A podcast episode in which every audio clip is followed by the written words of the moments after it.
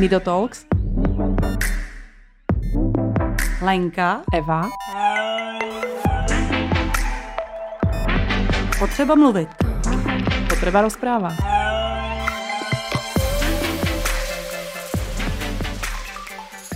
Tak hezký den, vážení posluchači, vítám vás u dalšího dílu Nido Talks a dneska s Martinou. Tak ahoj Martino. Ahoj. Tak kdo je Martina? Tak já uh, tady před sebou Martinu vidím, nicméně vy ji nevidíte, tak já se zeptám Martiny, jak by se popsala, když se takhle s někdo zezná. Kdo je, kdo je Martina? Můžeš začít jakkoliv, jakoby od vzhledu nebo vnitřku, od věku nebo povolání, je mi to jedno. Kdo je Martina? To je hezký. A ještě mě jako pobavilo, že si řekla, že posluchači mě nevidí. A já jsem vlastně chtěla říct, že já uh, nevidím, jsem nevidomá, takže ani tebe nevidím. takže jsme na tom trošku teďka jako podobně, ale já si zase všechno jako představuju, takže nemám ten pocit, že by mě to nějak jako omezovalo. Jinak teda asi prozradím, že mi je 33 let a pocházím z Plzně a mám tady sebou fenku vodící, vodící fenku. Je to zlatý retriever, jmenuje se Bianca. Skvělý. Jak tady, kdybyste slyšeli trošku cinkání, ona teď, teď leží, ale má na sobě ten zvoneček, tak kdyby tady někdo cinkal, tak Vánoce se nám sice blíží, ale ne už tak, tak je to fenka. Dobře. Tak a proč si myslíš, že jsme si tě vlastně pozvali? Ty jsi založila nebo spolu založila, byl to tvůj nápad, organizaci? O, spolu založili jsme to, byl to ano. vlastně takový jakoby nápad, který vzešel prostě z našeho povídání právě s kolegyní Simčou Rýdlovou a naší ambasadorkou, patronkou, fotografkou, dokumentaristkou Jarmilou Štukovou. A my jsme vlastně založili projekt, který mu říkáme Burn Fighters. A Burn jakože popáleniny a Fighters jakože bojovníci. Nepřekládáme to teda doslova, ale uh, my vlastně máme taky ambice se potom jako propojit s lidma v zahraničí, takže aby jsme se nejmenovali nějakým zvláštním českým názvem, jako nám někdo navrhoval jakože spáleniště, ale to nám nepřišlo úplně ideální. to je trochu černý humor teda a to nevím, jestli by každý pochopil. Ne, každý je na černý humor připravený. Jinak tobě je blízký černý humor. Jo, jako? já ho mám jo. hodně ráda a jak, jak jako s popáleninama, tak i ohledně toho zraku, tak uh, když se člověk dostane do do té komunity, tak ten černý humor je někdy opravdu jako pekelný, jo, takže... no právě, a někdo na to není třeba úplně připravený. Ale mě to hrozně baví. Ale to důležitý. Hm. No a vy jste se seznámili, jak to dlouho vlastně ta organizace je a jak jste se seznámili teda, že jste to dali dohromady? Teď aktuálně jsme akorát minulý týden slavili třetí rok od eh, spuštění vlastně našeho projektu. Spouštěli jsme ho přesně 8. října na Mezinárodní den, pro, uh, den boje proti popáleninám, takže tak jako symbolicky. A samozřejmě nějakou dobu dopředu jsme ten projekt připravovali. Připravovali jsme vlastně webové stránky, aby tam byl nějaký obsah. Chystali jsme sociální sítě, nějaký rozhovory s odborníkama a podobně. A vůbec jsme tak jakoby dávali dohromady tu představu nebo tak, jak by to vlastně mělo vůbec jakoby vypadat. No a spustili jsme to teda 8. října 2018, ale samozřejmě ta myšlenka vznikala postupně třeba ještě nějaký dva roky zpátky protože já jsem vlastně měla popáleninové zranění v roce 2013 nebo na konci, pak jsem se nějakou dobu léčila a vlastně jakoby hlavní to, co nám celou dobu na tom léčení, nebo jak mě, tak ty simče jako vadilo, tak bylo vlastně strašně málo informací ohledně těch popálenin a IZEV. Co to vlastně znamená, když se člověk popálí, ale nemyslím teďka, jako, že se doma spálíte o troubu, nebo uh, že prostě trošku se třeba polejete vodou nebo něčem takovým, ale myslím opravdu jakoby zásadní popáleninový úraz eh, druhý, třetí stupeň. No a já jsem třeba o tom úrazu nevěděla absolutně nic. Já jsem si prostě myslela, že to je zranění asi jakýkoliv jako jiný a že když prostě budu v nemocnici, tak mě tam ošetří a pak se to všechno zahojí a bude to jako dřív. Tak to byl takový můj jako první velký omyl. To já a... myslím, že většina z nás má takovou jako představu, že možná zůstanou nějaký jizvy, ale vlastně se nic velkého neděje, myslím jako v uvozovkách, kromě nějakého designu. Přesně tak, ale samozřejmě jako já jsem vůbec netušila, že jsou nějaké transplantace kůže, které jsem potom musela absolvovat a vlastně eh, jakoby co se potom děje s tou kůží, když se hojí, co se s ní musí dělat to bylo opravdu jako hodně náročný. Mě třeba dělali speciální plastovou masku, kterou mi jakoby odlili podle mého vlastního obličeje, protože jsem měla zasažený obličej. A tu jsem potom musela nosit v podstatě dva půl roku v kuse 23 hodin denně. Jo, takže to bylo fakt jako peklo, ale byl to jakoby jeden, z, jeden ze způsobů té léčby. Mm-hmm. Jo. A o tom třeba jsem vůbec nevěděla. Samozřejmě, že když se mu to nestane, tak se o to asi primárně úplně nezajímá. A nám právě chyběly jakoby tady ty informace o tom, jak vlastně probíhá to léčení, jak je to náročný, ale taky nám hodně chyběl vlastně někdo, kdo by si tím úrazem pro, jakoby prošel. A už měl tu zkušenost a člověk by si řekl, jo, ale tak ten to zvládl, ten prostě má něco takového za sebou a teď má docela hezký život, daří se mu dobře, nevypadá úplně prostě, že by se třeba bál vyjít jako ven na ulici. Jo, a to by třeba pro mě v té době byla jako velká motivace se s někým takovým potkat a říct si, jo, tak tyjo, tak ten to prostě dokázal, tak mě se to třeba taky povede. A nebo se s ním jako chyběl někdo, s kým bych se o tom mohla popovídat, jo, protože ty doktoři chodí a řík, jako já jsem se vždycky doktorů ptala, no a jak to bude, jak to bude pokračovat a oni, Martino, víte, musíte být trpělivá, my jako nevíme, ono to pracuje tak, že prostě na každým jiná, každý se hojí jinak, každý se hojí jinak dlouho a jiným způsobem. Je možný, že budete muset prostě hojit na další operace a taky třeba ne. A záleží na vás, jak se o ty jizvy budete starat. Hmm. No a to je prostě strašně. A to jako... je tenhle ten peer-to-peer mentoring vlastně, že jo, vlastně vy to provozujete tak jako v praxi, že vlastně nám tady třeba říkala ředitelka Čepy, která je jako právě na vozíku, že když člověk je na, na tom vozíku, tak přijímá informace nejradši od těch, co jsou taky na vozíku, že od toho chodáka vlastně to není ono, že, že on neví. Ano. Takže tohle je stejný princip. Jo, ono, samozřejmě ten doktor je specialista a jakoby ví, nebo má tam ty mraky těch lidí, kteří jsou prostě na tom podobně, nebo viděl to, ale samozřejmě ta vlastní zkušenost je prostě nepřenositelná a ten doktor se nikdy nikdy nedokáže vyžít do toho, jakoby, jaký vy tam máte pocity v té nemocnici. Jak je to jako těžký, jak vás to trápí, jaký máte pocity nejistoty, prostě obavy. Já jsem tam tolik nocí jako probrečela, protože jsem prostě absolutně netušila, co se mnou bude a jako jestli to vůbec zvládnu, jestli to přežiju a jaký bude ten následný život. Jo. A vlastně já kdybych se třeba mohla s někým potkat, kdo by prostě to prožil, a řekl mi, hele Martino, bylo to těžké v té době, ale podívej se na mě třeba teďka, jo, hele, mám prostě práci, nevím, jo, třeba nemohl jsem hejbat rukou, teď už s ní zase hejbu, jo, mám třeba rodinu, tak bych si řekla, jo, jak, jak to jako bylo, co ti pomohlo. A tohle to vlastně mě v té nemocnici hodně chybělo, Simče vlastně taky. A díky... Abyste se seznámili v té nemocnici, pardon. Ne, ne, ne, ne. Ne, ne, ne jinde. O, Simoně vlastně se ten úraz stal v roce 2000, no, teď nechci kecat, nevím, ale už je to Později, prostě přes, ne, ne, ne, dřív. Přes, dřív, před hmm, tebou. Mm, je, to, je to třeba možná 10, přes 10 let a no, možná ještě víc protože já už to mám teďka 8, takže mě se to, mě se to trošku to splývá. Ale Simča v té nemocnici byla uh, o dost dřív než já, stalo se jí to v 17 letech a teď je vlastně Simče uh, 30. Takže si to můžou ostatně spočítat. Jasně. No tak vy počítejte, my si budeme dál povídat. Jo. Jasně. A vy jste se pak seznámili teda kde? Uh, je to trošku složitější, ale můj vlastně psycholog se zná s Jarmilou Štukovou, kterou jsem zmiňovala. Ano.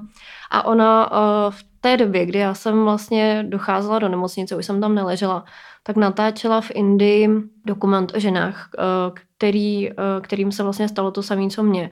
Zažili tam ten kyselinový útok, protože tam prostě je to docela běžné a um, právě, že tam ty ženy se trošku jako proti tomu zbouřily a začaly vystupovat proti tomu, jako že tam je prostě jejich chlapy polejvají kyselinu a nic se jim vlastně za to neděje. Takže ona tam měla natáčet, pak se vrátila sem a hledala vlastně, nebo dozvěděla se o tom mém případu a chtěla se se mnou spojit a zakomponovat to do toho svého dokumentu. No a my jsme se teda domluvili, že se spolu tak na 20 minut potkáme, ještě skoro jako pod dohledem i toho psychologa, nakonec 20 minut byly asi dvě hodiny. A hrozně jsme si spolu sedli a začali jsme se spolu uh, potkávat, ale já jsem říkala, že teda v tom jejím dokumentu, že se nikdy jako mediálně ukazovat nechci. Nebylo mi to příjemné v té době a nechtěla jsem o tom mluvit, protože ten případ byl takový docela jakoby složitý sám o sobě. A ještě si myslím, že to bylo v té době v řešení snad jako prostě u policie, takže nebylo vhodné to nějak jakoby eh, víc o tom mluvit. No a s Jarmilou jsme se teda začali potkávat a říkali jsme, že bychom spolu třeba časem mohli něco vymyslet nebo uh, nějak prostě jakoby začít spolupracovat. A ona se o ty popáleniny začala ještě víc jako zajímat a začala vlastně taky zjišťovat, že těch informací je hrozně málo a rozhodla se, že o popáleninách, o těch úrazech, který se právě stávají, že napíše do, myslím, do Respektu a hledala nějaký respondenty. No a dostala se právě k Simče, takže se potká se Simčou, napsali spolu vlastně rozhovor do, těch, eh, do toho magazínu. No a pak prostě, protože Jarmila znala mě, pak poznala Simču a bylo jasné, že bychom se prostě hrozně rádi potkali a dali se jako dohromady. Takže potom se nám povedlo se potkat společně v Praze, no a Takže vás seznámila. Jarmila nás seznámila a vlastně jsme hodně společně probírali to téma, téma těch popálenin, vlastně ať už tu prevenci nebo prostě ten nedostatek těch informací, jak se vlastně starat o ty jízvy. Nejenom to, že teda vlastně mě chyběl někdo, kdo by to prožil sám, ale potom třeba my jsme i s rodinou hodně zjišťovali, jakoby co nejlíp působí na ty jízvy. A doktoři zase byli takový jako, no, můžete zkusit tohle, tohle, tohle a vyjmenou vám řadu prostě jako věcí, ale neřeknou prostě, co by bylo jako nejlepší nebo co je nejhorší. Hmm. No a takže zase jsem zjistila, že jako najít nějaký relevantní informace třeba na internetu, jako co opravdu pomáhá na ty jízvy nebo něčí jakoby vlastní zkušenosti a nejenom zaplacený od výrobců. Takže je taky docela jako složitý. Takže jsme řešili i tohle téma. No a vlastně teďka jakoby po těch x letech, kdy já jsem toho vyzkoušela celou řadu, Simča vlastně taky, Kája taky, takže jako uh, už my teďka vlastně můžeme ty naše zkušenosti a ty informace předávat ostatním a vlastně já jsem za to strašně ráda, že se můžu s někým o to podělit, protože sice jako je to blbý, ale mám prostě tu vlastní zkušenost, prošla jsem si tím, ale vyzkoušela jsem si to jakoby sama na sobě a můžu jakoby těm lidem uh, říct, ale tohle ti opravdu pomůže, nebo třeba ale tohle jako můžeš zkusit. Hmm. A než se dostaneme k tomu, co přímo dělá teda ta organizace, hmm. tak eh, řekneš nám aspoň jakoby v hrubých rysech teda ten příběh. Ty vlastně ty jsi byla že, zdravá, mladá. Jo, jo. Já jsem vlastně ano. byla prostě úplně normální holka, bylo mi 25 a měla jsem přítele, se kterým jsem byla třeba dva a půl roku a protože se ke mně nechoval úplně hezky, té době, tak jak jsem byla prostě taková mladá trubka, tak jsem si letos jako nechala líbit, no ale zjistila jsem prostě, že mě podvádí a že se ke mně nechvá úplně hezky, že mi leže ve spoustě věcech, tak jsem se s ním rozešla. A on to tak jako úplně, on byl takový hodně jakoby narcistický, takový hodně egoistický, hodně zaměřený sám na sebe a jako vždycky musel být hodně po jeho. No a samozřejmě tuto se mu nelíbilo, tak se mě snažil pořád jako přemluvat, ať se k němu vrátím zpátky. A já jsem byla rozhodnutá prostě, že už se k němu vracet nebudu. A pak jsem si po nějaké době našla novýho přítele, což prostě on, když se dozvěděl, tak uh, dostal úplně strašný jako amok. No a myslím si, že prostě po tutom tak jako začal vymýšlet to, co vymyslel. Ano. No a jeden den se na mě počkal vlastně, když jsem nastupovala do auta a podal mě kyselinou sírovou. A jako, teda ty samozřejmě to nemůžeš vědět, ale jako to, to, jak člověka napadne takováhle věc, teď to prostě není hmm. běžný, že jo? No to jako... je asi otázka spíš na ně. No to Já, teda jako... určitě, ne, ne, že bych se odšla zeptat, ale úplně si říkám, to je taková úplně jako, že jo, ale vím, že v té cizině se to děje, to hmm. je pravda, hmm. že ta Indie třeba, akorát teď jsem měla pocit, že tam je to obráceně, že tam se polejvají nevěrný ženy teda. Ale... No přesně tak to je tak a já mám pocit, že on prostě jako měl pocit, že já jsem mu vlastně podvedla tím, že jsem si dovolila se s ním Aha. rozejít a pak si najít někoho jiného. Ale samozřejmě jako proč vymyslel zrovna tohle a že ho tohle napadlo, to nemám prostě tušení, to opravdu asi. Dobře, tak udělal takovouhle úplně neuvěřitelnou věc a teď v tu chvíli se stalo co?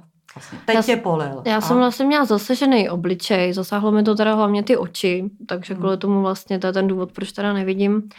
A ještě mám zasažený vlastně i jakoby uh, hříšky uh, rukou, jako takový typ, ne, ano, jako hřbety, hřbety, ano, hřbety. hřbety. To tak. Taky mi to tak přišlo zvlášť. Hřbety rukou, to vlastně já jsem si jako instinktivně ty ruce chtěla dát před obličej, jak prostě ano. mě polil, takže prostě takový instinkt, takže mi to zasáhlo ty ruce a pak ještě mi ta kyselina stekla vlastně na kalhoty a z těch se mi to prosáklo jako na stehno, takže já mám jakoby i velkou popáleninu na stehně a odvezli mě do nemocnice a já Někdo jsem... zavolal záchranku jenom jako, že... No já jsem si ji chtěla volat, já si na to pamatuju, ale už jsem no. popravdě prostě na ten telefon neviděla, už ten zrak už začal být nějaký špatný, někdo teda zavolal záchranku a dostala jsem se velice rychle teda do, prostě do nemocnice a jako už té sanice jsem si říkala, jo, tak to je dobrý, prostě jsem tady, tak mě snad zachrání. No ale samozřejmě potom ten největší šok, nebo prostě tak mi to jakoby docházelo až postupně v té nemocnici, a vlastně ještě teda, co bylo nejhorší, což jsem si já třeba taky jakoby tolik neuvědomila, bylo, že jsem to vlastně v tom jakoby šoku, jak jsem to spolkla, tu kyselinu. Takže jsem měla zasažený vlastně jakoby ústa, jícen a žaludek, celý vlastně jakoby trávicí ústrojí. No a a popálně se dělí na tři stupně, na čest čtvrtý, prostě buď už jako černota nebo smrt.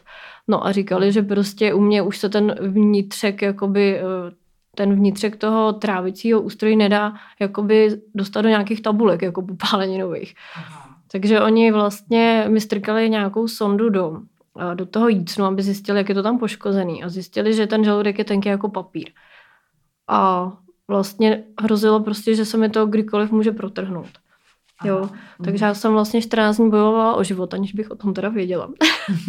Oni mi to naštěstí neříkali, což jsem jako ráda dozvěděla jsem se to potom postupně. Takže ti krmili nějak... nějak... Vůbec, vůbec. Jo, Měla vůbec. jsem normálně nandanou prostě nějakou trubičku přímo asi do žaludku, nebo nejsem hmm. medicínsky vzdělaná, takže netuším, ale pamatuju si, že jsem měla prostě v puse nandanou velkou trubku. Bylo to hrozně nepříjemné. V nose nějaký hadičky. Pak jsem samozřejmě neviděla, takhle jsem nemohla mluvit. A takže jediný co, tak jsem mohla vlastně jako hejbat rukama. Ani zvuky jsem nevydávala. Ona jsem vlastně dobře teda nějaký týden, 14 dní nemohla vůbec mluvit. I potom, co mi vyndali tu trubičku, tak jsem vlastně měla i poškozený podle mě hlasivky. Takže ještě, ještě měsíc potom si pamatuju, že jsem mluvila jak uh, starý námořník.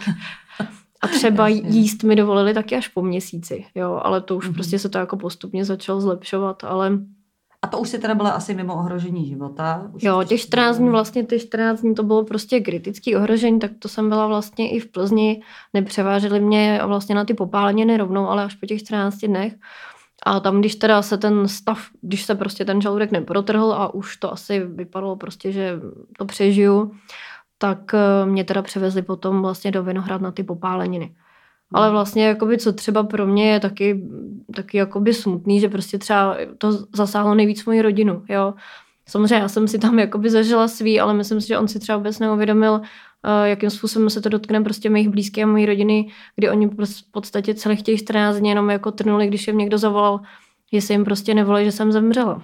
Jo, to si myslím, že prostě pro tu rodinu, já mám třeba dvě skvělé ségry, tak jako do když se o tom bavíme, tak mají úplně jako slzy a opravdu je to, pro ně to bylo taky hodně náročné. Jo, samozřejmě, když se vám eh, z mladý dcery prostě stane člověk, který jako leží na přístrojích, já jsem byla opravdu napojená na strašně těch hadiček, že jo. Teď jsem taky se učila potom i chodit, nejedla jsem, eh, neviděla jsem, jo, s těma očima taky prostě nevěděli, co moc se to neřešilo na začátku, protože ty popáleniny byly zásadní.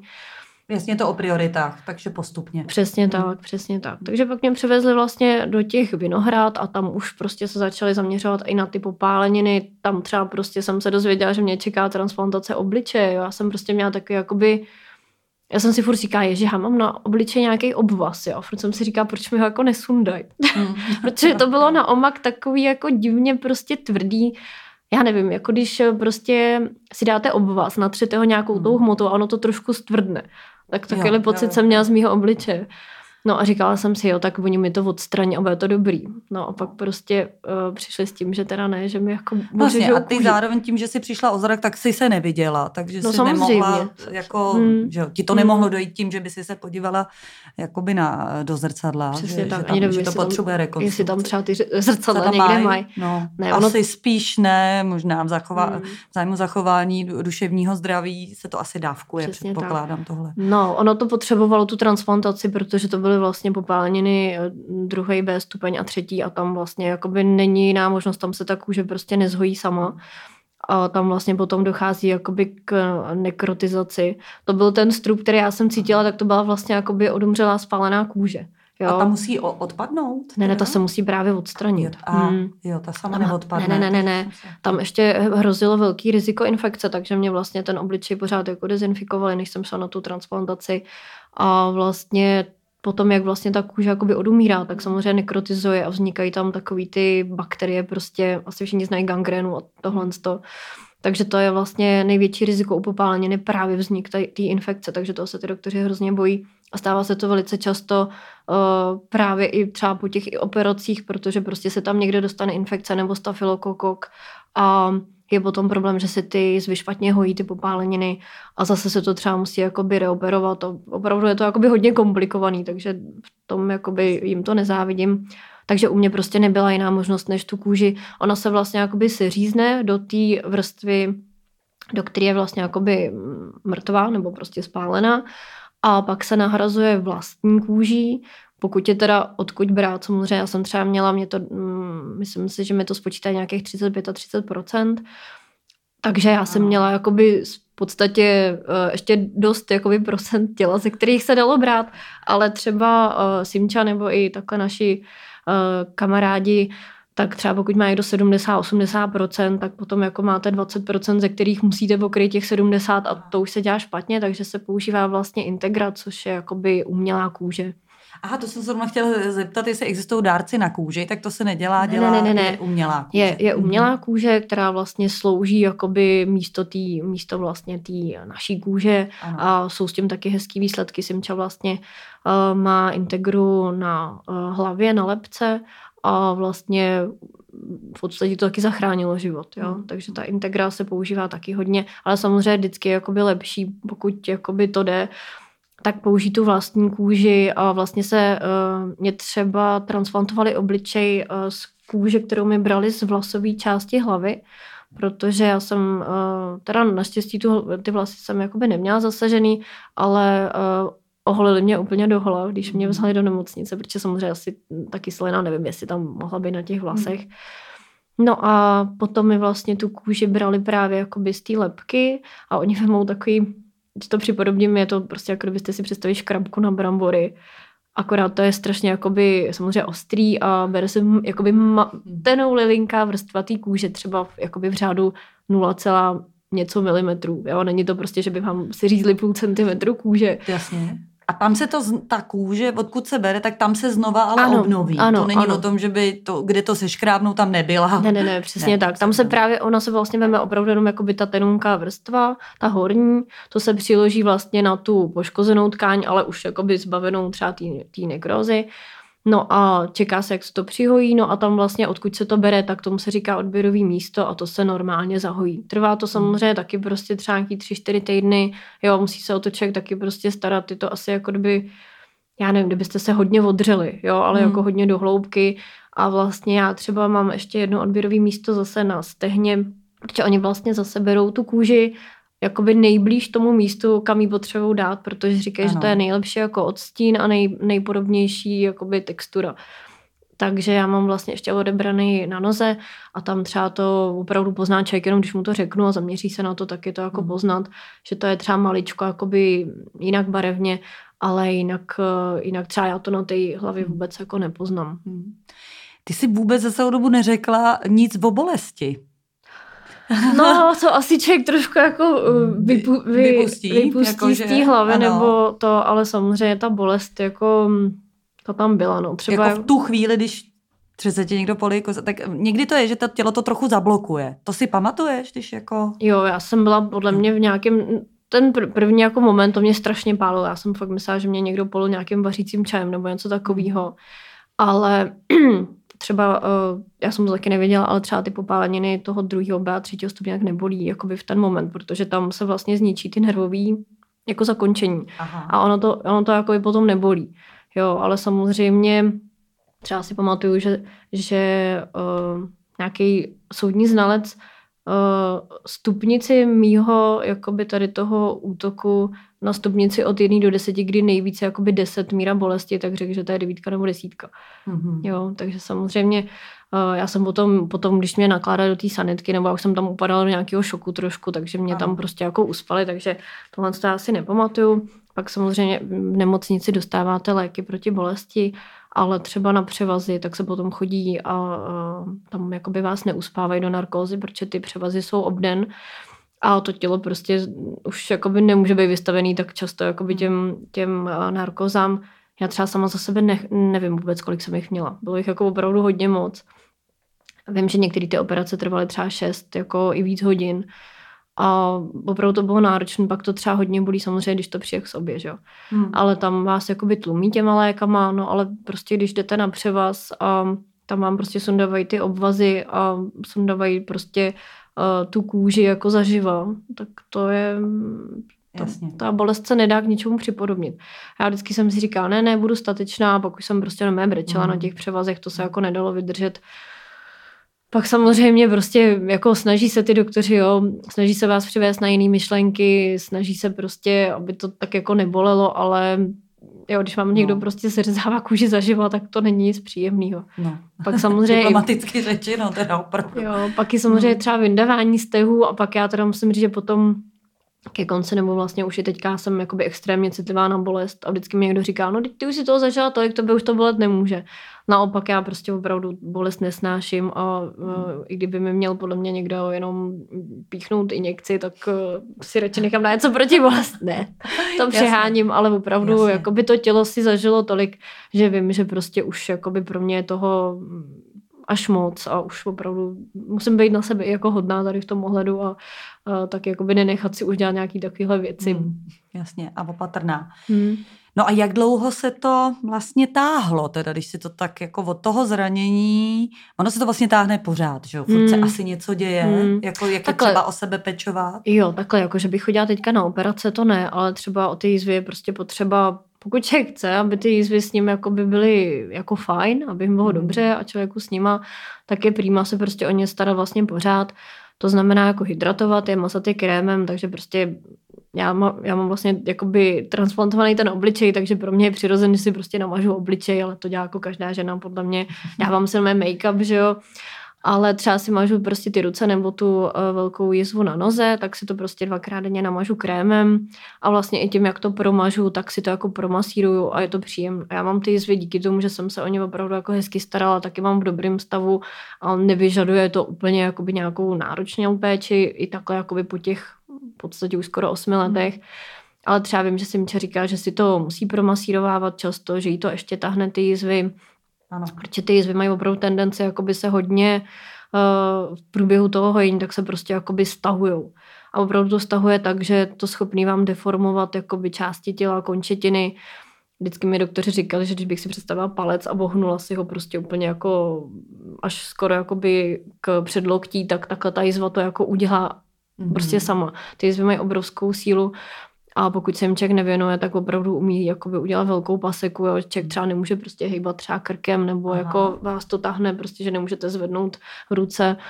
Opravdu potom, když jsou jakoby velké plochy a velké popáleniny, tak je to jako náročné. Pak se dělají uvolňovací řezy, se vlastně ta jizva jakoby nařízne ale samozřejmě zase, hmm. ale zase se čeká, co to udělá. Jo? No, co člověk jako řekne, no tak se to jenom nařízne, ale samozřejmě to vůbec jako není jednoduchý. Nebo mě vždycky všichni říkají, no tak si to necháš přece jako pře, přeoperovat, ne. Ale pokud máte jednou prostě jakoby uh, jako zjizvenou tkáň, i přesto, že jakoby vypadá dobře, tak prostě řezat do jizvy žádný chirurg nebude, protože prostě absolutně netuší, mm. co se s tím stane. Mm, ta, ta jizevnatá tkáň prostě reaguje absolutně jakoby jinak než klasická kůže. A má to nějaké omezení jako v životě, eh, teďko myslím ve stylu, že by si s těma zivama, nevím, nemohla do sauny, nebo naopak se nemohla otužovat, nebo jako má to nějaké omezení? Určitě tam jakoby je důležitý, když jsou ty jizvy čerství, zhruba každý to má jinak. Jo? Některá jizva vyzraje třeba za půl roku, mě ty jizvy vyzrávaly dva roky, dva a půl roku. Jo? Říká se ty dva roky prostě, že je tak nějak jakoby, taková běžná doba tady těch větších jakoby zranění. Každý to má jinak a pozná se to tak, že ta jizva už je vlastně jakoby bledá, není červená a že v případě, že si člověk jakoby dělá tlakový masáže nebo nějak na ní působí, tak ta jizva už jakoby na to nereaguje. Jo? A měla by být teda prostě měkká, hladká, neměla by člověka někde jakoby táhnout, omezovat. Takže to je ta doba toho vyzrávání a tam se třeba nesmí vůbec na sluníčko s těma jizvama.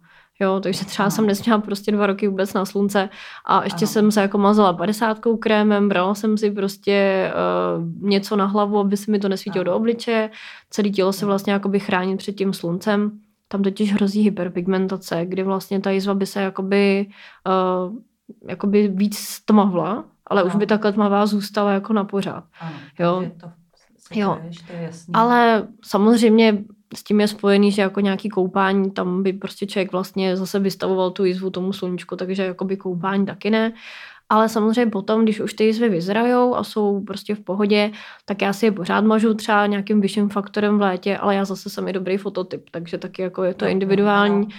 Ale namažu to a normálně prostě jsem byla vlastně ten třetí rok, tak jsem byla i s rodinou uh, normálně dovolený v zahraničí u moře a asi s vama se nic nestalo, naopak prostě trošku by se to jako by ta kůže vybarvala tak nějak celkově jako prostě a samozřejmě ta psychika, jo, u toho moře je vám hezky, takže i ta psychika je fajn. Já jsem to i viděla. Vždycky, když jsem se cítila dobře, tak jizvy byly krásně jako měkký, hladký. Jakmile jsem se cítila hůř, tak jizvy prostě stuhly a Teď jsem měla takový stažený obličej jo, a prostě bylo to hnedka je to horší. propojený. Jo, jo, jo. Ale A- mě potom zajímá, když tě pustili z té nemocnice, tebe pustili z nemocnice, přišla si domů a teď se ti vlastně změnil ten život i v tom, že, že jsi teda neviděla. Hmm. Takže co jsi dělala potom? Eh, Ty jsi se na někoho obrátila, nebo jak vlastně si postupovala jako ty v tom osobním životě? Jo, no, to to bylo hodně těžké. Ještě bych řekla snad i jakoby horší pro mě bylo uh, právě návrat z té nemocnice domů, kdy vlastně oni mě propustili. Já jsem tam nějaký tři měsíce nejdřív, pak jsem se tam zase postupně vždycky na nějakou dobu vracela na ty reoperace. No a když jsem byla v té nemocnici, tak prostě tam jsem se léčila, tam se mnou dělali nějaký zákroky, tam jsem prostě patřila. Jako bylo to tam hrozný, Těšila jsem se domů, ale tam prostě byl člověk ten pacient a mohl tam prostě být popálený, mohl mít úplně červený prostě jízvy na obliči a nemít ucho a vypadat prostě divně. No a teď jsem přišla domů a teď najednou jsem tam jako prostě nezapadala. Jo, a teď jsem si tam prostě připadala vlastně hrozně divně a teď jako já jsem se vlastně vrátila úplně do jiného života a já jsem byla strašně nešťastná a hrozně to pro mě bylo jakoby těžký psychicky, protože najednou jsem jakoby nemohla nic, ještě jakoby k tomu, jak jsem neviděla. Já teda naštěstí uh, jsem se vrátila uh, k rodičům zpátky jakoby k ním, Ano. že neřek... Tam už se nebydlela, ale vrátila ne, se k rodičům. ale vrátila jsem se, měli jakoby tu možnost, takže jsem se vrátila zpátky do svého dětského pokoje v těch 25 letech a v podstatě, kdyby se ze mě stalo zase dítě. Jo? Já jsem vlastně v podstatě nebyla schopná se úplně dobře o sebe postarat v té době a teďka vlastně jsem byla tak jakoby závislá na pomoci těch toho okolí nebo té rodiny, takže jsem si fakt připadala zase jako malý dítě. A jediný, co teda bylo mojí jakoby starostí, byla péče o ty jizvy. A fakt to bylo prostě hodně těžký. Takže já jsem si teda ale řekla, OK, nezbývá mi nic jiného, než teda se tady 23 hodin denně věnovat jízvám. Ano. Což jako bylo těžké, ale bylo to aspoň něco. A já jsem to fakt pojala takový jako svůj projekt nebo práci a říkala jsem si, dobře, nemám nic jiného, nemůžu nic jiného, takže jízvy. A zároveň teda jsem se začala učit jakoby si zvykat na to, že nevidím. Takže jsem se zase jakoby naučila ten můj pokoj. Naučila jsem se, naši mají takový dvoupatrový prostě domeček. Takže jsem se naučila tam jako no, sejít ze schodu, ale jak jsem to dřív jakoby věděla, jak jsem si to pamatovala, jak to vypadá, tak pro mě zase nebylo tak těžký jakoby se tam teda zorientovat. Samozřejmě Ano. v té době jsem teda byla schopná se ztratit i v nemocničním pokoji 2 na 2 metry a když jsem tam 10 minut hledala postel, tak už jsem byla trošku nešťastná. A dneska mi to už je vtipný, jo, No. ale v té době to No, fakt no, bylo tak jako jasně. strašný, jo, protože já vlastně jsem do té doby ani neměla kontakt jakoby s nikým, kdo by neviděl, takže já jsem absolutně jako netušila. Myslela jsem si, že lidi, kteří nevidí, tak jsou prostě buď trošku jako takovým stylu takových těch bezdomovců divných, který prostě jsou jenom protivní a, a máchají tou bílou holí. Ano. A jako vlastně nic nedělají, nebo já jsem prostě vůbec neměla představu, co by jako člověk, který nevidí, mohl dělat, nebo prostě... Ano, tak ano, neznalost. Absolutně, Hmm. absolutně. Takže Hmm. jsem se vlastně i tak jakoby seznamovala tady s tím životem. No a uh, myslím si, že nás kontaktovalo asi Plzeňský Tyflocentrum a nabídli mi, že bych se mohla začít učit eh, s počítačem. Hmm. Ale myslím si, že to bylo třeba půl roku nebo tři čtvrtě roku potom, co jsem se vrátila z té nemocnice, nebo co jsem jakoby už se zase vracela zpátky. A do toho jsem zjistila, že můj telefon, který jsem v té době teda ještě měla, ale už nepoužívala, protože byl dotykový, tak jsem si říkala, no, tak jak asi můžu používat dotykový telefon, když na něj nevidím, že jo. Hmm. Takže jsem se naučila s tlačítkovým, takže jsem si pamatovala, prostě měla jsem tam třeba 10 kontaktů a tam jsem si pamatovala, že když prostě udělám tahle do, doleva, prostě tady to tlačítko, pak dvakrát tamto, tak se dostanu na ten seznam těch kontaktů. No ale Ano. xkrát jsem takhle volala úplně někomu jinému. No. Takže vtipný, no ale pak jsem teda zjistila, nebo uh, někdo mi to poradil, že ten můj telefon, který mám, takže vlastně jakoby umí prostě mluvit, že, že Ano. vlastně uh, udělaný i pro nevědomí, že vlastně je tam uh, voiceover se tomu říká, takový odečítač obrazovky, tak jsem se s tím sama začala jako učit ve volných chvílích. No, myslím, že jsem měla vždycky pocit, že ten telefon jako vyhodím z okna. Když už se mi povedlo, jako, že někomu napíšu sms a pak jsem si prostě po třeba půl hodiny napsání třech slov, tak se mi to smazalo, nebo se mi s tím prostě něco stalo, tak jsem vám stekla.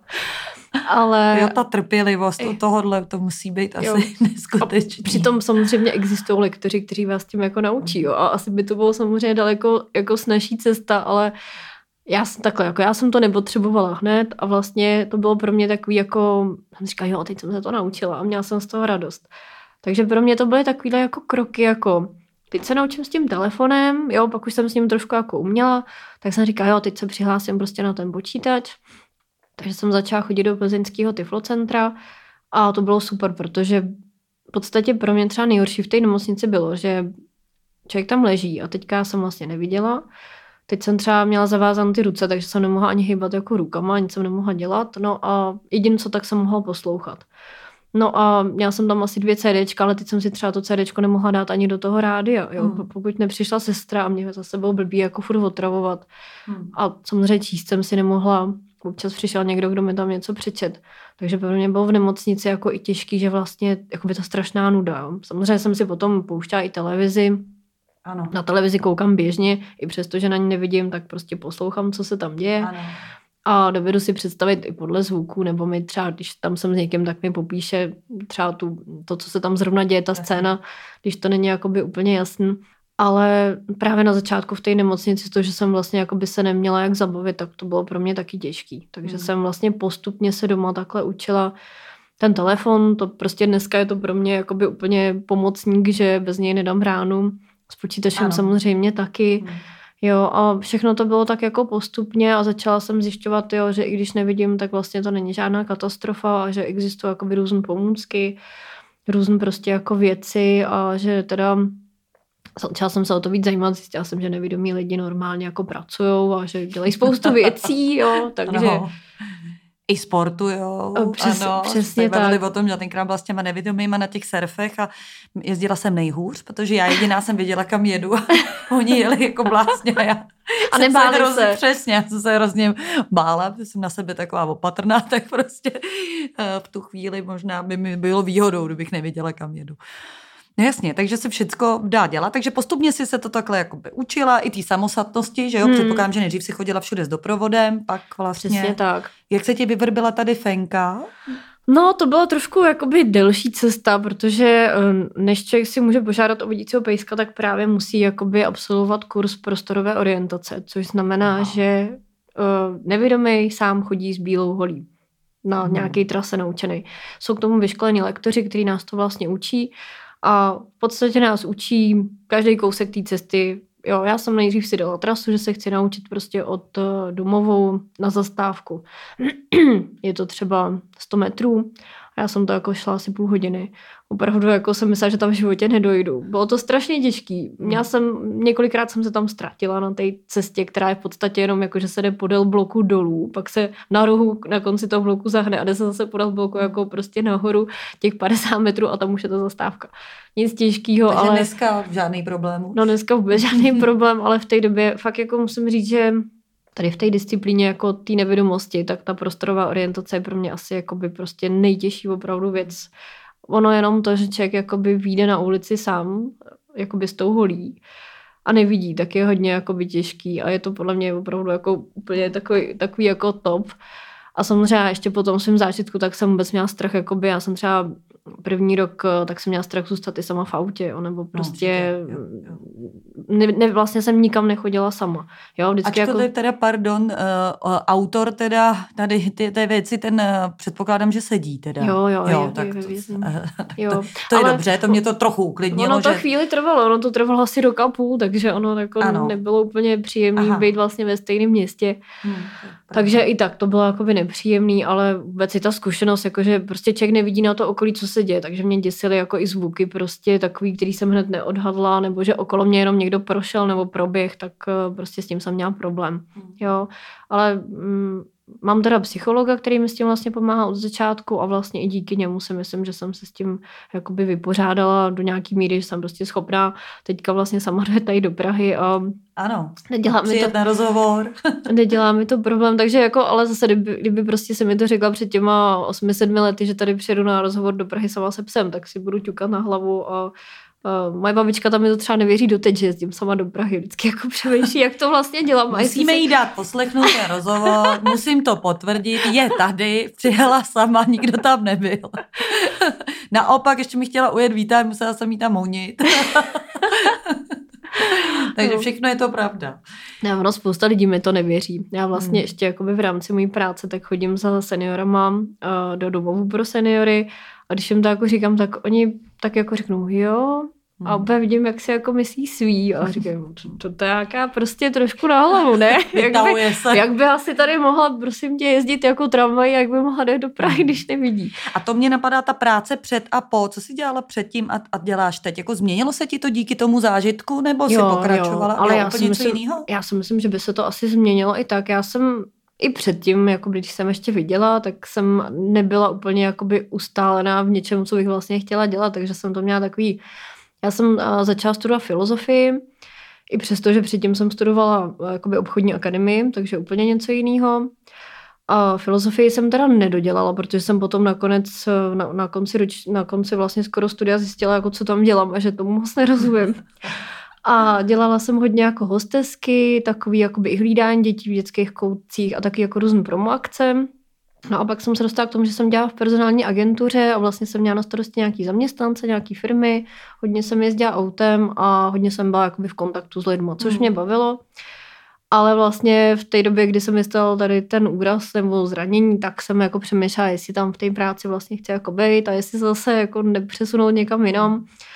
Takže vlastně nevím, jak by to jako dopadlo, ale samozřejmě tady ta práce nebyla vůbec jakoby možná, že bych ji dělala prostě mm, tady v tom mém stavu a hlavně jsem opravdu tím, tohle, to mé léčení v podstatě trvalo dva a půl až skoro jako tři roky, kdy jsem vlastně a já jsem teda jakoby v invalidním důchodu kvůli tomu svýmu zrakovému handicapu, takže mě třeba úplně nic mm, ne jako nenutilo. Takhle vlastně bych jakoby nemusela asi teda schánět práci úplně, ale samozřejmě ten důchod je takový, že by člověk teda musel fakt jakoby být závislý na někom. No, a asi by si jen tak eh, na dovolenou k moři no, eh, nevyrazil. To ne, no. Žil tak... pouze za ten teda invalidní důchod. Asi tak a já ani nejsem ten typ, kterýho by to jako bavilo, že bych seděla doma a čekala teda, až mi jako někdo něco pošle a já bych se asi ukousala nudou, takže jsem vlastně uh, začala přemýšlet, co bych mohla dělat. No a Naučila jsem se s tím počítačem, tak jsem si říkala, no, tak bych mohla zkusit třeba jako administrativní práce nebo něco takového. A přihlásila jsem se na pozici vlastně jakože asistentky v nějaké maserské jako firmě. No a když jsem šla na, na jakoby pohovor nebo prostě na setkání s tím majitelem, tak jsem ptala, jestli bych teda nechtěla masírovat. Že vlastně na tu práci, co on by potřeboval, tak by bylo dobrý, abych aspoň trošku něco viděla, nebo že tam jakoby bez toho zraku je to hodně náročné ale že vlastně zaměstnává prostě uh, handicapovaný maséry. No a jestli bych nechtěla zkusit si udělat kurz a začít masírovat.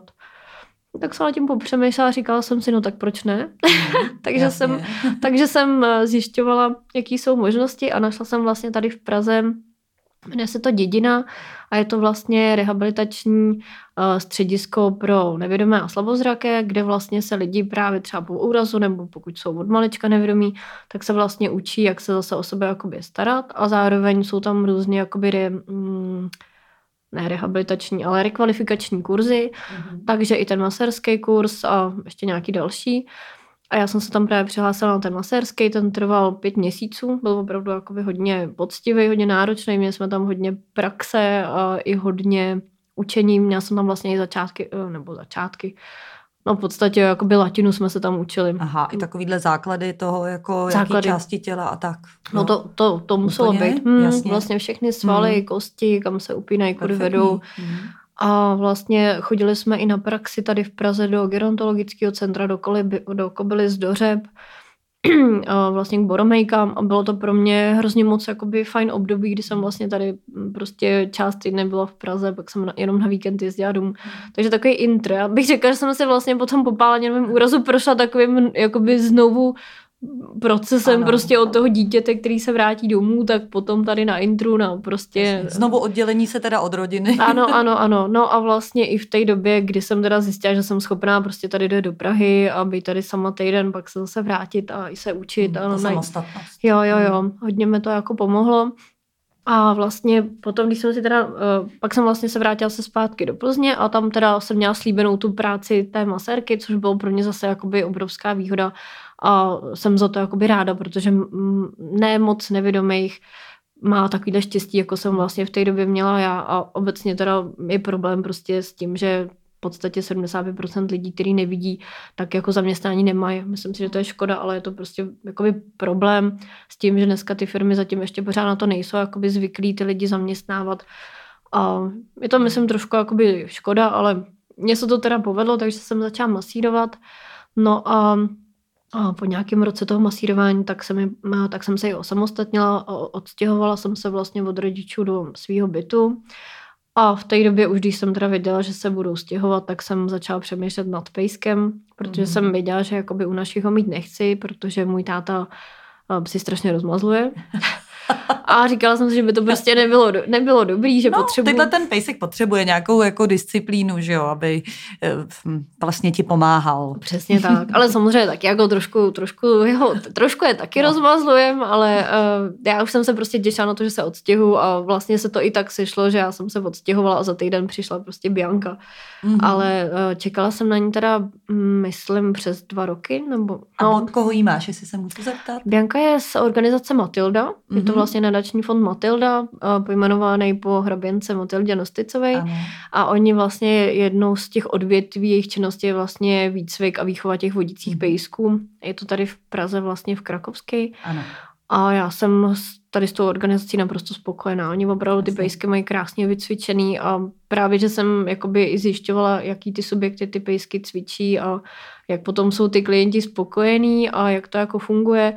No a na Matildu jsem měla vlastně samý dobrý reference a navíc jsem se na dědině seznámila s cvičitelkou Matildy, takže ano. tam to bylo tak nějak jasný. Takže to bylo jasný, že si ty memeš od nich. No. A teď už jí máš, ty jsi říkal, že je šest, že jo? Jo, takže jo. už mám Bianku přes hmm. čtyři, čtyři a půl roku, no hrozně hmm. to letí. Hmm. Ale Bianka je teda extrémně šikovná, je to hrozně, hrozně milý, hodný pes, empatický, opravdu se na ní můžu jako ve všem spolehnout a musím teda říct, že po tomto chození jako je s ní daleko snažší. Hmm. Já, když to jsem, je opravdu rozdíl. Já když jsem vlastně byla, a když jsem chodila sama, tak jsem měla těch tras já nevím, třeba 10 a teďka s tím psem jich mám prostě třeba 50, jo. Hmm. Nevím, nemám to spočítat plácnu, ale jako s tím pejskem je to snažší, je to rychlejší a nejsem na to sama. Jo, hmm. že opravdu jako když se někde ztratíme, tak říkám, hele, pojď hmm. prostě nějak to vymyslíme, jo. Ona taky někdy na mě kouká, jako já nevím. Prostě. Že taky úplně přesně neví. Jo, jo, ano. no, ale vždycky si nějak Poradíte. jako poradíme a i ty lidi tak nějak, jako když jsem s tím psem, tak mi přijdou takový víc nápomocný.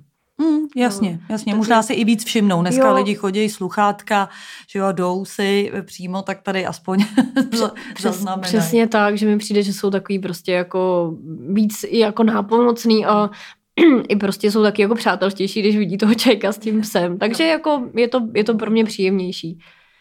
Hele, e, mně to přijde úplně jako šílený, ale máme jako nějakých asi 13 minut do konce. Aha. Já jsem se ještě vůbec nedostala k té organizaci. Vlastně. No. Tak po, pojďme, to, pojďme teda vlastně se e, vrhnout ještě na ty Burnfighters, jako co, co vlastně teda děláte. A když si vás někdo bude chtít, teď nás poslouchá, že jo, a vyhledá si vás, já jsem vás našla třeba na Facebooku, mm, mm. kde vlastně, nebo možná byl někde nějaký rozhovor, pak jsem si vás našla na mm. Facebooku, kde jsem vás jako oslovila, jestli nechceš přijít na rozhovor. Nicméně, když si vás někdo najde, eh, co, jako, co mu můžete teda poskytnout? Mm-hmm. Co máte v té nabídce? Jasně, tak my tam vlastně máme jakoby tři takový pilíře, kdy teda pomáháme těm lidem, kteří zrovna leží v té nemocnici, jsme schopní prostě za nima přijít, když budou chtít, popovídat si s nima, nebo s námi můžou právě spojit přes třeba přes ten Facebook, přes Messenger nebo Instagram, nebo na webu máme e-maily, napsat nám prostě, hele, teď jsem v nemocnici, chtěl bych si popovídat, nebo jsem v nemocnici, potřeboval bych poradit tady s tím, tady s tím. Takže máme tady tu podporu vlastně těm lidem, kteří zrovna leží v té nemocnici, anebo jsou po tom úrazu a chtějí se o tom popovídat, nebo prostě chtějí zjistit nějaké ty informace. Pak máme druhou věc, to je vlastně by pomoc ohledně té péče o jizvy, takže vlastně radíme právě, jaký přípravky jsou na to nejlepší, eh, co funguje, jaký vlastně prostředky, tam vlastně se můžou být tlakový masáže nebo různé elastické kompresní návleky, různé silikonové gely a takové podobné věci. Mhm. Takže třeba se právě sdílíme ty naše rady nebo zkušenosti s tím vlastně, jak ty jízvy nejlíp pečovat nebo co prostě nám nejlíp jako pomáhalo. No a pak třetí vlastně bod, i tak jako bych řekla nejdůležitější, kterýmu se teďka hodně chceme věnovat, je prevence. Vlastně, když jsme ten Fighters projekt spouštěli, tak jsme vlastně původně jenom mysleli, že se budeme potkávat jako s popálenýma a že si s nimi budeme prostě povídat, aby na to nebyli sami, sdílet ty zkušenosti, motivovat je a uh, radit s těma jízvama.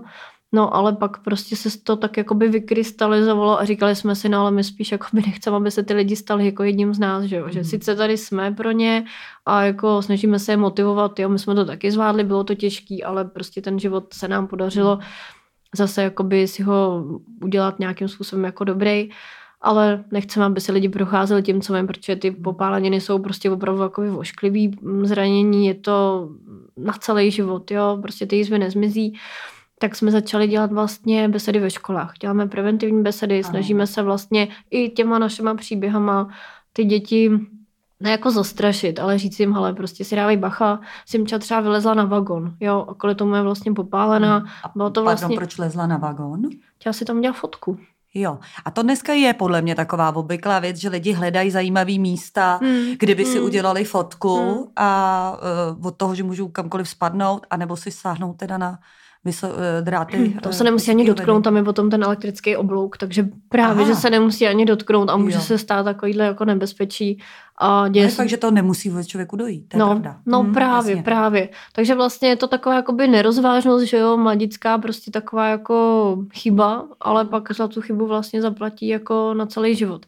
Takže my se vlastně i jakoby snažíme ty lidi, ty lidi, lidi taky, ale ty děti především vlastně jakoby varovat, ale když jim budete říkat, hele ne, nedělej to, něco se ti stane, tak oni, ha, ha, ha tak to jdou udělat, že jo. Mm. Ale když pak prostě vidí tu Simču a Simča tam ukazuje i své fotky, jako jak prostě vypadala, se tomu vždycky smějem, že vypadá škvarek, jo. A ono to tak opravdu bylo. A my se tomu můžeme zasmát, ale... Možná, ale ty děti se asi moc nesmějí. Ne, ne, ne, fakt jako když jako to vidí, tak, tak koukají. Mm. Já jim tam taky říkám ten můj příběh, samozřejmě na tom jim to není zase úplně až tak jakoby... Těžko se tomu vyvarovat. Něco vyvarovatelného, ale aby si z toho aspoň něco odnesli a snažíme se jim právě ukázat, jak jakoby ty zranění zásadní jsou, jak to prostě změní ten život a aby teda byli opatrní, jim třeba říkáme prostě příběhy potom dětí, co s náma jezdí na kemp tak prostě tam chlapeček se rozhodne vypít krtka nebo prostě si na sebe... Jako tu kyselinu, co se s ní čistí odpady? Ano, ano. Jo. Mhm. No, tak to se prostě děje, jo, nebo samozřejmě tahají za šňůry od friťáku, od eh, rychlovaný konvice, mhm. jo, pak si na sebe vylejvají prostě hořící, nebo ne hořící, ale horký olej na prostě mhm. z hranolek a podobně.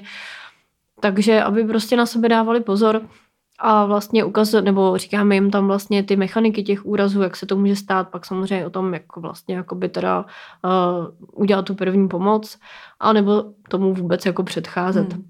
Takže jsem-li nějakou ředitelkou teďko školy a měla bych zájem, tak můžu si vyhledat teda Určitě. na vás kontakt a oslovit hmm. vás s tím, že bych eh, o tu přednášku u nás ve škole stála. Určitě, buď přes ten Facebook, tam prostě jsme na tom Messengeru, anebo máme přímo na našem webu benfighters.com, tak máme Eh, záložku prevence a tam vlastně stačí jenom vyplnit takový jednoduchý formulář, kdy vlastně jakoby napíšou třeba kolik mají dětí nebo pro kolik tříd by tu besedu chtěli, z jakého jsou mhm. města a potom už se domlouváme nebo samozřejmě stačí jako by napsat e-mail a kontaktovat nás. Není prostě problém, aby my jsme přijeli a tu besedu tam udělali. Vždycky je to na domluvě ale jsme za to rádi, nebo jsme vlastně teďka, jak byl covid, tak jsme třeba dělali i on, online, jako prostě tady ty přednášky. Měli jsme třeba přednášku pro zdravotní sestry budoucí a těm jsme zase říkali, jaký je to jakoby žít s následkama tady těch jakoby popáleninových úrazů, jaký to je.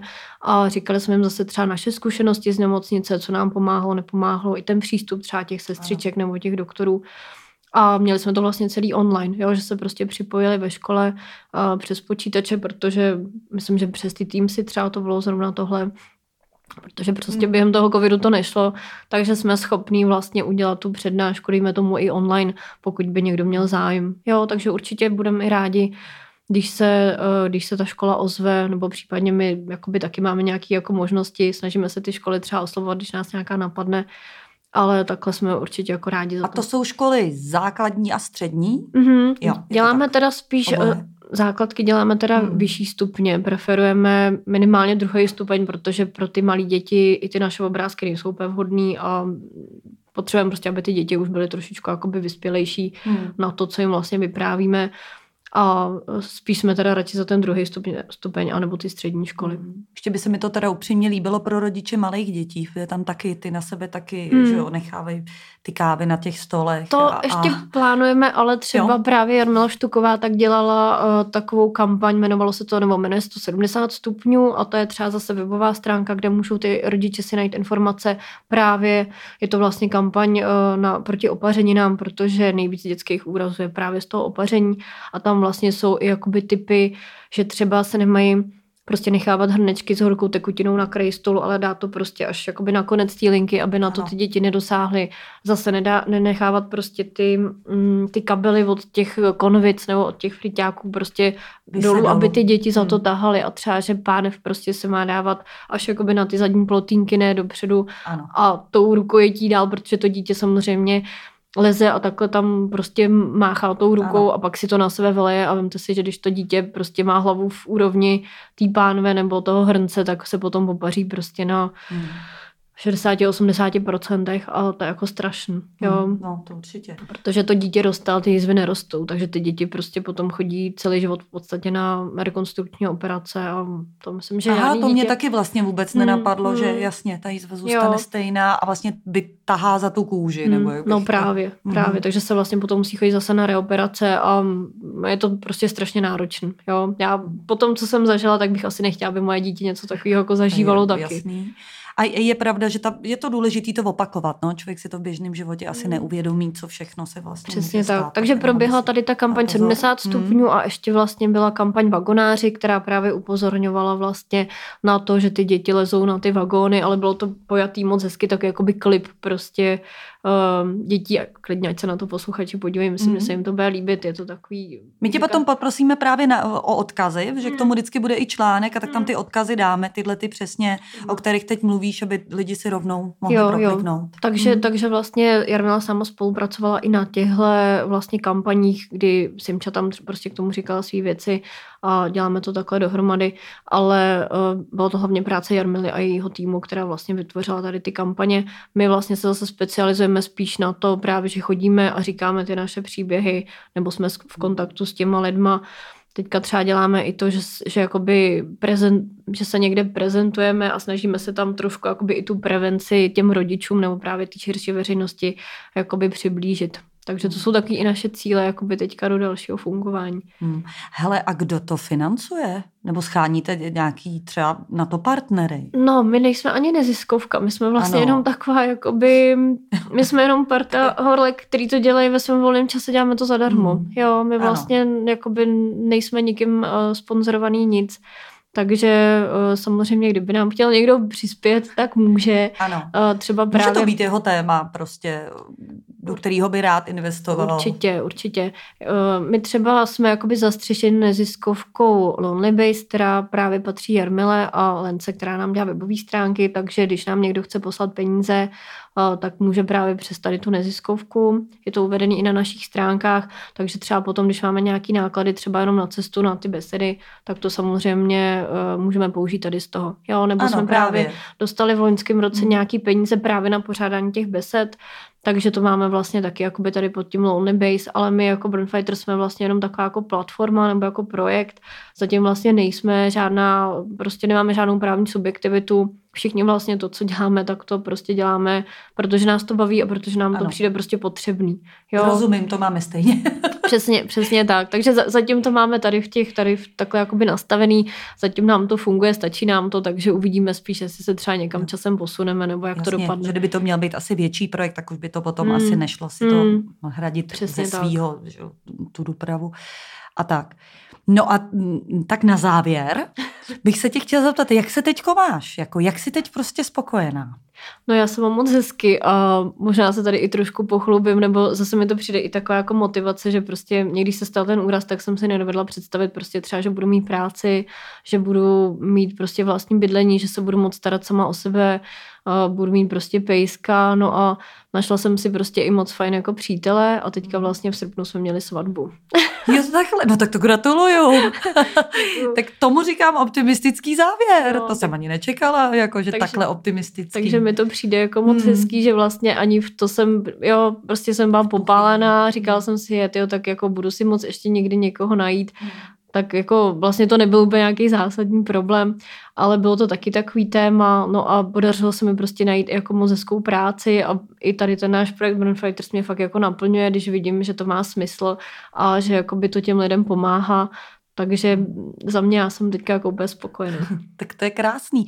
A předpokládám, že to je o nějakým tvým jakoby vnitřním nastavení, že jo? Jako, že ty jsi si jak bych to řekla, musela připustit, že si můžeš něko, že jsi hodna toho, jako že aby tě někdo měl rád takovou, jaká teď jsi. Určitě, určitě stalo mě to jako hodně práce sama se sebou, eh, říkám i díky mýmu psychologovi, i díky tomu, co jsem si zažila, tak mě to někam jako posunulo a samozřejmě jsem musela najít jakoby svoji vlastní hodnotu a jako jsem vlastně i někdy dost ráda za to, co jsem všechno prožila, protože ty zkušenosti jsou prostě, eh, jako to už mi nikdo neveme a dalo mi to prostě do budoucna jako hodně.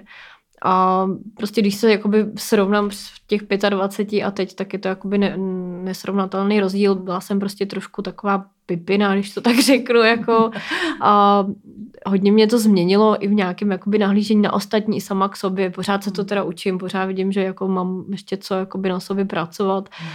ale mám z toho jako docela radost. Jasně. No a vidíš, co my nevidíme. Něk, my vidíme jo. něco, co nevidíš ty a ty zase vidíš něco, co my nevidíme. Souhlasím. tak jo, Martino, já ti strašně moc děkuju a my jsme se bavili o tom, že možná si pozveme ještě právě Simču, že by s ní třeba Eva udělala rozhovor, aby jsme vlastně na tohle téma, který teprve otvíráme tady u nás v Nidotox, aby jsme v něm pokračovali. Tak děkuju moc. Moc děkuju, moc děkuju za pozvání, byl to moc příjemný rozhovor. Tak jo, ahoj. Ahoj.